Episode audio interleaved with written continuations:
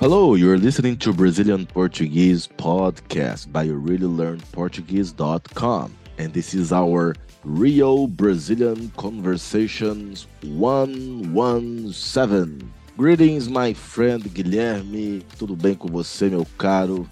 Como é que estão as coisas neste Brasil quente, frio, legal? Conte-me.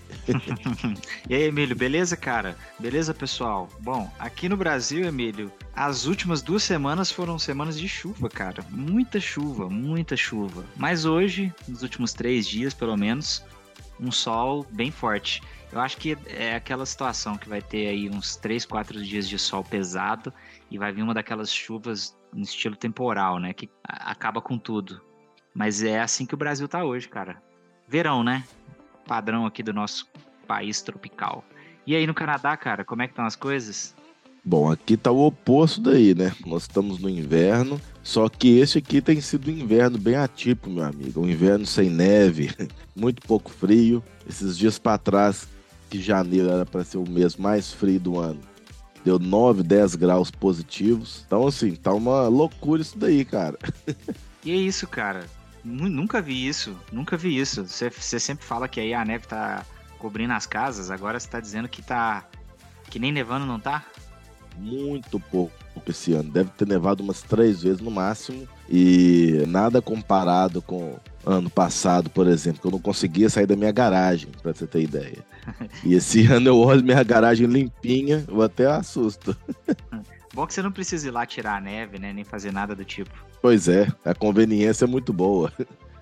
Show de bola. Mas também não quer dizer que você consegue ir lá para fora nadar na piscina sem camisa, né? Ah, não tem jeito não.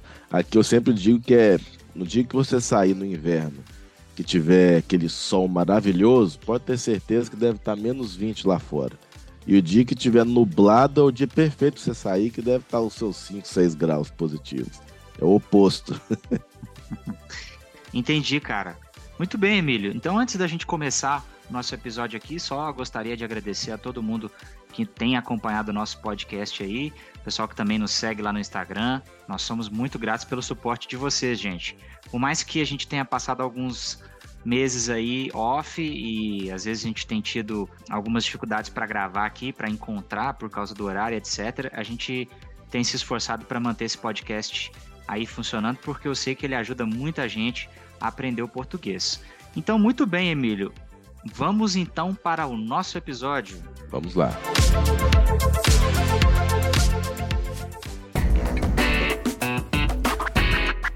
Muito bem, Emílio. No episódio de hoje nós vamos falar sobre uma pessoa, uma personalidade brasileira que foi muito influente no mundo todo e também muito importante para o Brasil lá fora, principalmente internacionalmente, né?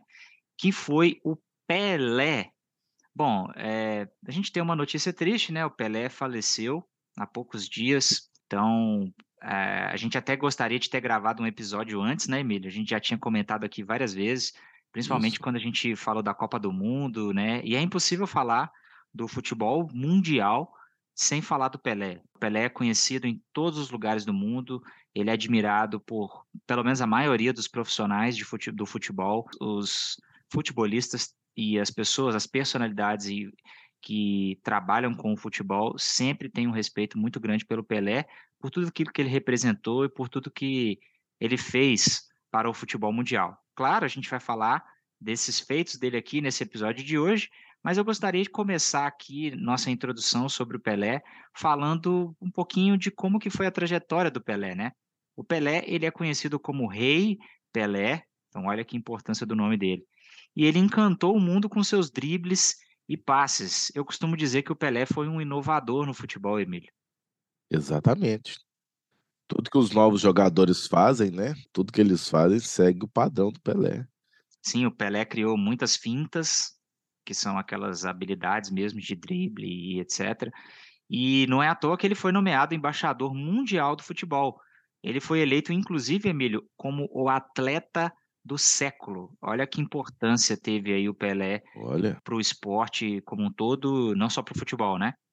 E o Pelé, ele levou o Santos Futebol Clube, que é um, um time super tradicional aqui do Brasil, onde ele atuou por mais de duas décadas, a ganhar mais de 40 títulos. Pelé também foi artilheiro do Campeonato Paulista e ganhou o título 11 vezes, onde nove foram consecutivas, né? Imagina Ô, o trabalho que o Pelé deu quando ele jogava, né, cara?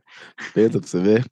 De 11, 9 consecutivas. Você, tipo assim, você já começava o ano, sabia que você ia tentar ficar em segundo lugar, pelo menos, porque o primeiro lugar já era ali do Santos, do Pelé, né? Isso. E ele foi artilheiro da Taça Brasil, da Taça Libertadores e do torneio Rio-São Paulo.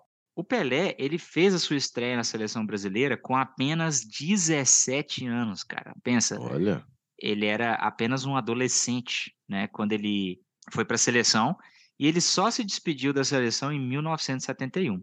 Ele jogou também no New York Cosmos, de 1975 a 1977, e foi ministro dos esportes entre os anos de 1995 e 1998. Então, bastante coisa aí, né, Emílio, já da carreira do, do Pelé que a gente pode observar é, que ele realizou.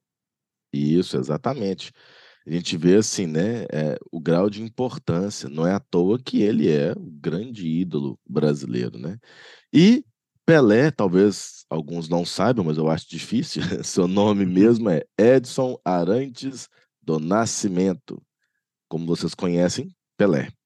E ele nasceu na cidade de Três Corações, em Minas Gerais, no dia 23 de outubro de 1940. Ele é filho de João Ramos do Nascimento, mais conhecido como Dondinho, também jogador de futebol, e da dona Celeste Arantes.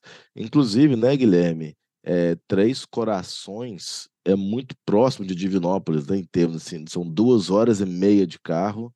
Você já foi lá? Você já viu a estátua do Pelé na frente que tem na cidade? Já, cara, já viajei por Minas Gerais um pouquinho e algumas vezes onde eu fui caminhando ali para essa região mais do sul ali, né? Você passa ali por Três Corações e a primeira coisa que você vê na entrada da cidade é uma estátua gigantesca do Pelé. Então passei por lá, conheço. Tem outras coisas ali por pelaquela região, por aquela região que são famosas, né? Tem um café, inclusive tem um Isso. café que tem a marca Três Corações, porque é uma região mais fria, então muito favorável para o café. Então conheço, Emílio, já passei por lá e sei sei dessa estátua sim. Tem até uma piadinha sem graça, mas é uma piadinha ilustrativa de porque lá se chama Três Corações, a cidade dele, uhum. e tem uma cidade próxima que chama Três Pontas. Isso, aí, já fui em Três Pontas, conheço. Isso, aí o pessoal da região faz uma piada. Como é que se mata alguém de três corações? Como? Com uma flecha de três pontas. cidade... Piadinha sem graça. Bem Enfim. legal, bem legal. E desde pequeno, então, Pelé gostava de futebol e jogava com uma bola de pano. Em 1944, ele mudou-se com a família para a cidade de Bauru, em São Paulo.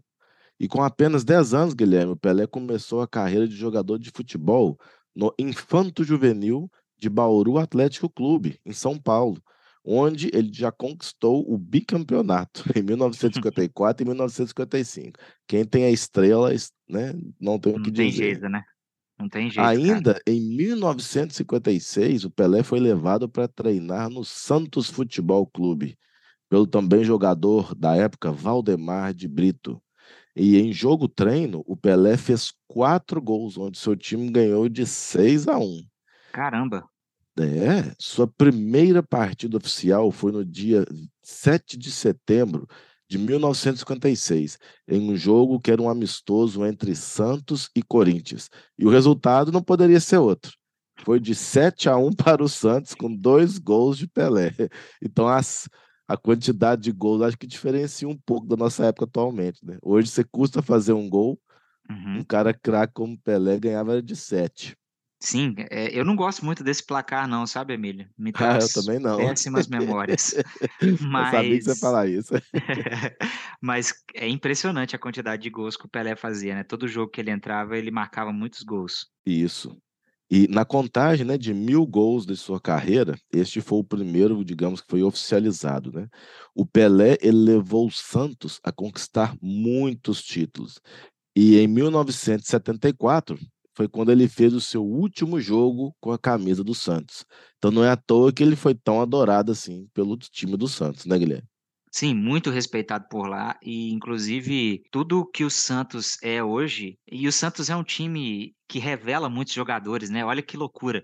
O Santos revelou o Pelé, trouxe o Pelé para o mundo e o Pelé foi responsável por, por, grandes conquistas, já vou falar delas aqui, mas foi o Santos também, para quem não conhece, que revelou o Neymar, né? O jogador que é talvez hoje um dos jogadores mais importantes do mundo, com certeza é o, é o jogador em atividade mais importante do Brasil e sempre traz muita visibilidade para o futebol brasileiro.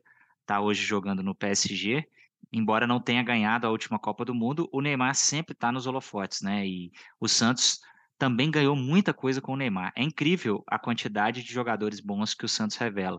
O Santos tem uma, uma estrutura muito boa para revelar jogador ali, as categorias de base, né? Esses jogadores jovens, então os jogadores começam ali com 10 anos de idade, 12, 13, já estão lá para serem peneirados e, e levados para o profissional. Muito legal ver essa estrutura que o Santos tem aí com os jogadores. Exatamente. E falando de títulos, né, Emílio? O Pelé conquistou os seguintes títulos. Então ele foi bicampeão da Taça Libertadores da América 1962 e 1963. Esse é o campeonato mais importante aqui na América do na América Latina, tá? Então é muito disputado. Hoje os brasileiros estão dominando, principalmente Flamengo, Palmeiras, Grêmio, tem o Atlético Mineiro que ganhou já há algum tempo. O Cruzeiro também, que é um time super tradicional aqui de Minas Gerais, tem duas Libertadores. E a gente sabe que durante muito tempo a Argentina e outros países aí foram é, adversários super duros de vencer e, e, levavam sempre a melhor. Mas agora os brasileiros, acho que até por uma questão econômica também, tá levando a melhor aí nos últimos, nas últimas edições da Libertadores. O Pelé também foi bicampeão mundial de interclubes. Esse sim, para o futebol mundial, talvez seja o campeonato mais importante, porque ele dá a oportunidade de todos os times do mundo, né, de, de poder ganhar, de poder vencer apesar de que a gente sabe que o, o, campeonato europeu, a Champions League, talvez seja o mais famoso e tudo mais, mas o Mundial de Interclubes é onde um time aqui do Brasil tem a chance de enfrentar um time da Europa e de outros países, né? E ele conquistou duas vezes esse título, cara. Isso é incrível, sensacional. Ele conquistou a Taça de Prata, 1968. Ele foi cinco vezes campeão da Taça Brasil, que foi 1961, 62, 63, 64 e 65. Foi quatro vezes campeão do torneio Roberto Gomes Pedrosa, que é o Rio São Paulo, 1959, 1963, 64 e 66, e tem 25 títulos de torneios no exterior. É, é, cara, é loucura, né? A quantidade de títulos que o Pelé ganha estando ali no time. Acho que também o time é, ganha uma certa, uma, uma, certa potência quando o Pelé tá lá, né, Emílio? Ele, ele consegue ser aquela turbina, aquele motor que vai movendo o time ali para as competições e para as vitórias. E você para pensar, e as datas que você mesmo diz, pensa, em 62 e 63 ele ganhou todos esses. Todos. Então pensa, todos os campeonatos relevantes que existiam na época, e ainda existem, mas os da época, ele ganhou todos. Ganhou todos, exatamente. Foi tipo aquela, aquela temporada que o Chicago Bulls teve quando o Michael Jordan estava por lá, né? Isso. Foi, assim, avassaladora. E o Pelé, ele fez a sua estreia na seleção brasileira, como a gente já falou, no dia 7 de julho de 57, com 16 anos, na Copa Roca, no jogo contra a Argentina, no estádio do Maracanã, no Rio de Janeiro, onde ele marcou seu primeiro gol pela seleção. Porém, o Brasil perdeu por 2 a 1 Olha aí a rivalidade da Argentina, hein? Em 1958, na Copa do Mundo na Suécia, Pelé começou a usar a camisa número 10, que se tornou a sua marca. Então, até hoje, essa camisa tem um peso muito grande e esse peso se deu por causa do Pelé. Nos dois primeiros jogos ele ficou na reserva, só vindo a jogar na terceira partida, contra a União Soviética. Na partida, o Garrincha, que era um super, mega, hiper jogador, inclusive a gente pode fazer um episódio falando sobre ele também, o Emílio, Podemos, só estrela naquela época, hein? Só estrela. Ele deu assistência para o segundo gol de Vavá. No jogo seguinte, Pelé marcou o segundo gol na vitória sobre a Inglaterra, conquistando seu primeiro gol na Copa. Então veja aí que a trajetória do Pelé já estava marcada de grandes vitórias e grandes conquistas. Isso, exatamente. E no jogo final, Guilherme, contra a França, no dia 29 de junho, o Pelé ele marcou dois gols quando o Brasil foi campeão mundial vencendo a Suécia de novo, naquelas contar isso, eu gosto de falar, de 5 a 2. Pelé se tornou o jogador mais jovem a conquistar uma Copa do Mundo. Na Copa do Mundo de 62 no Chile, Pelé já era considerado o melhor jogador do mundo. Na primeira partida contra o México, Pelé foi fundamental na vitória por 2 a 0. Aí no jogo seguinte, Guilherme, contra a Tchecoslováquia, o Pelé sofreu uma distensão muscular e infelizmente ficou fora da equipe. Aí quem brilhou no seu lugar foi o jogador Garrincha, quando o Brasil conquistou a segunda Copa do Mundo. Aquilo que eu te falei, né? Uhum. É um, era um time de estrelas, é, é um Sim. podcast para cada um dos 11 lá. Muito massa, cara. Exatamente. Na Copa do Mundo de 66 na Inglaterra, embora o Brasil estivesse formado é, com um time né, de grandes jogadores como Pelé, Garrincha, Gilmar, Djalma Santos, famoso Jairzinho, Gerson e o famoso Tostão também, ele disputou apenas três partidas, sendo eliminado na primeira rodada. Então, isso acontece também. Acontece. Na Copa do Mundo de 1970, no México, sob o comando do técnico Zagallo, que está vivo até hoje, uhum. vocês vão ter que me engolir. Essa é a fala característica é a do frase Zagallo, né? dele. Né? o Brasil jogou seis partidas e conquistou seis vitórias. O nosso grande rei Pelé marcou quatro gols e protagonizou alguns dos lances mais bonitos da história do futebol e aquilo que a gente comentou um pouco mais cedo, né? Até mesmo as, a forma que os jogadores comemoram quando faziam um gol é sempre baseado no que o Rei Pelé fazia, né, Guilherme? Aquele pulo que ele dava, né, com o braço para cima. Isso. Era a marca registrada dele mesmo. Legal, Emílio. Continuando aqui, na final, Brasil e Itália, que também é um jogo super tradicional entraram em campo na disputa pelo tricampeonato mundial e, consequentemente, a posse definitiva da taça Jules Rimet. Em uma cabeçada, Pelé abriu o placar. Em seguida, a Itália empatou. E aí, no segundo tempo, Gerson faz 2 a 1 Jairzinho faz 3 a 1 e Carlos Alberto, em uma bola rolada por Pelé, fez 4 a 1 conquistando o tricampeonato e definitivamente a taça Jules Rimet. Esse foi um jogo super emocionante, cara. Muito legal de ver os lances. Em 71, o Pelé decidiu se aposentar da seleção brasileira e sua despedida se fez em dois jogos. A primeira partida foi realizada em 11 de julho contra a Áustria, no estádio do Morumbi, São Paulo, que terminou empatada em 1 a 1. A segunda partida foi no estádio do Maracanã, um estádio super tradicional aqui do Rio de Janeiro, casa do Flamengo, em 18 de julho contra a Iugoslávia, com um placar de 2 a 2. Foram dois empates. Pelé, que atuou apenas no primeiro tempo, deu a volta olímpica no intervalo da partida, fazendo então a sua despedida da seleção. E aí, depois disso, o Pelé jogou também no New York Cosmos, como a gente falou, no período de 75 a 77. Foi o ano que ele conquistou o campeonato da Liga Americana, NASL. A última partida pelo time americano foi no Giants Stadium, em 1 de outubro de 1977. Ele foi eleito presidente honorário do New York Cosmos. Olha que honra, né, Emílio? Em 77 foi exatamente quando meu pai tinha sete anos de idade. Aí, ó. Era uma criança. Era uma criança ainda. Então, Guilherme, como você já citou anteriormente, né, o número de gols do grande Pelé, assim, foram, nós comentamos agora cedo, né, 5x1, 10x1, 6x1, eram doidos, né? Uhum. Então nós podemos dizer o seguinte, para trazer um pouco de números aí para nossa pra nossa conversa. Quando o Pelé jogou no Santos, entre 1966 e 1974, foram 1.144 jogos, sendo 1.124 gols. Praticamente um gol a cada jogo. Caramba, bicho. A seleção brasileira que foi de 1957 a 1971, nesse período, foram 114 jogos, fazendo 95 gols, uma coisa considerável também. E jogando no Cosmos, né? De 75 a 77, foram 108 jogos, dando 63 gols.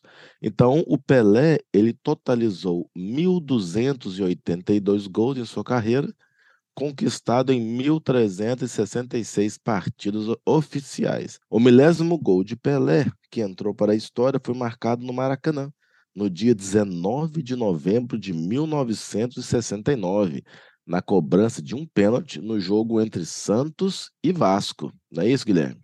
Sim, cara, emocionante de ver esse gol também, a comemoração dele. Isso representava boa parte da história do Pelé, né? O que ele fez em campo é fenomenal. Então, é, falando aqui um pouquinho da aposentadoria, né? Do que, que o Pelé fez após os anos em que ele jogou bola. Ele se aposentou, como a gente falou, no ano de 77, quando jogava lá no Cosmos, em Nova York. E aí, em 94, ele foi nomeado embaixador da Boa Vontade, da Unesco. Em 1995, ele foi nomeado ministro do esporte no governo de Fernando Henrique Cardoso. É, e ele ficou nesse cargo até 1998. Uma coisa para a gente lembrar aqui, quando ele foi embaixador da Boa Vontade na Unesco, foi quando o Brasil ganhou o tetracampeonato da Copa do Mundo, né, Emílio? Isso, exatamente. E o Pelé estava lá com o Galvão fazendo a narração. Isso que eu ia falar agora, talvez seja a comemoração mais famosa da história, né? É tetra! É tetra! É tetra! O Pelé e o Galvão, todo mundo maluco lá na, na torcida. Muito legal esse, essa cena. Depois a gente pode colocar aí na transcrição para o pessoal ter uma ideia. Vou falar lá com a Vitória que faz a nossa transcrição para poder colocar esse trecho aí. E durante esse período, o Pelé criou uma lei que, entre outras medidas, visava dar maior transparência e profissionalismo ao esporte. E olha só, ficou conhecida como Lei Pelé. É até hoje utilizada, né, Emília? Até hoje tem muita muita coisa dessa lei Pelé que protege os jogadores e cria uma estrutura segura ali para os jogadores. Exatamente. Quanto à vida pessoal, Emílio, o Pelé ele foi casado com Rosemary dos Reis Schoube entre 1966 e 1980. E ele teve três filhos: Kelly Cristina, Jennifer e Edinho, que também se tornou jogador de futebol. E, inclusive, o Edinho hoje ele é técnico. Acho que, se eu não estou enganado, ele é técnico do Criciúma, o Emílio. Então, ele está no meio do futebol aí até hoje. Em 1990, começou o namoro com a Cília Nascimento, com quem se casou em 1994, e tiveram filhos gêmeos, Joshua e Celeste. O casal se separou em 2008, e aí em 2016 o Pelé se casou novamente com a empresária Márcia Sibeli Aoki, com quem namorava desde 2010. O jogador teve duas filhas fora do casamento, Sandra Regina Machado que faleceu em 2006, e Flávia Kutz. Ambas só conseguiram reconhecimento da paternidade através dos tribunais. Foi definitivamente uma vida pessoal bem conturbada, né, Emílio? Principalmente com relação aos casamentos. É isso aí. É assim, as pessoas têm que saber, às vezes, né, tentar separar assim, um pouco da, da vida pessoal, né, da vida, não diria nem profissional, não, mas da vida na qual aquele cidadão é conhecido, né? O Pelé, com 80 anos de vida, Guilherme, no dia 23 de outubro de 2020, ao completar 20 anos, o Pelé deu a famosa declaração: Agradeço a Deus os que me mandaram cumprimentos. Agradeço a Deus pela saúde de chegar aqui lúcido. Em todos os lugares do mundo em que chego, sou bem recebido. As portas sempre estão abertas no mundo todo. Espero que, quando chegar ao céu, Deus me receba da mesma maneira que todos me recebem hoje, graças ao nosso querido futebol. Não é isso? Isso aí, Emílio. Realmente o Pelé é muito famoso no mundo e muito respeitado por todo mundo. E uh, ao final da sua vida, inclusive eu acho que quando ele deu essa declaração, ele já estava enfrentando câncer, né? Isso, já estava. Assim, não é ele estava né, um pouco doente, mas não tinha certeza do que era ainda, né? Mas como você vai dizer isso, eu não me engano, foi em 2021, quando ele foi literalmente diagnosticado, né? Sim, sim, exatamente isso. Em setembro de 2021, o Pelé foi diagnosticado com câncer de cólon. Depois de passar por várias internações e tratamentos, em dezembro de 2022, o Pelé deu entrada no Hospital Albert Einstein, em São Paulo, onde permaneceu durante todo o mês. Inclusive, Emílio, ele teve, ele tinha esperança, né, quando ele estava indo para o hospital, que ele iria à Copa do Mundo. E aí os médicos até mantiveram essa esperança para não afetar o psicológico dele, etc. Mas infelizmente ele não estava em condições de viajar e nem de acompanhar a Copa do Mundo. Então, nas últimas semanas, o quadro de saúde do Pelé se agravou, pois a doença já não mais respondia ao tratamento quimioterápico. Inclusive, pensa bem, né, nessa idade, ele estava ali com 82 anos, ele já não estava mais é, com condições de passar por um processo tão doloroso e tão sério, forte. para o corpo, que é o tratamento de quimioterapia, né, Emílio? Isso. E aí, ele faleceu em São Paulo no dia 29 de dezembro de 2022, com 82 anos de idade. Isso, e nas últimas semanas do Pelé, né, ele chamou a família, chamaram as filhas fora do casamento, né? Eles tiveram uma conversa franca, assim, de familiares, e foi tudo resolvido, foram pedidos de desculpa e perdão foram feitos ali. E o interessante, assim, que ele partiu bem, né, com todo mundo, com os familiares, ou seja, embora tenha tido essa parte controversa, assim, da sua vida, no final foi tudo resolvido e o amor prevaleceu. Que bom, né, Emílio? Exatamente. Uma outra coisa que eu não mencionei ali durante a nossa conversa, que eu gostaria de mencionar, que é interessante, cara, o Pelé, ele teve também uma participação é, até considerável no, no cinema, Emílio. Tem um filme super famoso com o Sylvester Stallone, que é chamado de Fuga para a Vitória, que o Pelé tá lá, ele tem um papel importante no filme. E é um filme que representa uma partida de futebol entre jogadores alemães, prisioneiros de uma guerra, que foi orquestrada para promover o terceiro Reich. E aí logo se transforma em uma oportunidade de fuga para toda a equipe dos aliados. E aí tem várias partidas lá dentro, tem o Pelé conversando com o Stallone, é bem legal, né? Meio aleatório de você pensar assim, de ter duas pessoas tão importantes aí juntas num filme, mas é verdade. E não só esse, o Pelé participou de vários outros filmes, e inclusive tem filmes para falar também, filmes documentais, né? Falando sobre a vida do Pelé. Dentre eles eu posso citar Pelé, a origem, Isto é Pelé, tem também Pelé Eterno, tem um que é chamado só de Pelé, que é muito famoso também, e tem Pelé, O Nascimento de uma Lenda. Todos são filmes muito bem feitos e que retratam a vida desse grande e importante brasileiro, que foi e continuará sempre sendo lembrado pelo que fez e pelo que representou pelo Brasil. E aí, pessoal, o que, que vocês acharam? Gostaram desse episódio? Como que o Pelé é conhecido aí no seu país? Vocês conseguem nos dizer? Então, se você quiser comentar sobre como o Pelé é conhecido aí no seu país, o que, que você acha da história do Pelé, comenta aí no nosso podcast. Você pode comentar aí tanto na nossa página desse episódio, que está lá no reallylearnportuguese.com, ou também no nosso Instagram, que é o rl.portuguese. E vai ser muito interessante poder responder o seu comentário e interagir com vocês aí, pessoal. Emílio, é isso aí, cara. Então por hoje é só. A gente se fala no próximo episódio. Um abraço. Um abraço, meu amigo. Até mais. Tchau, tchau.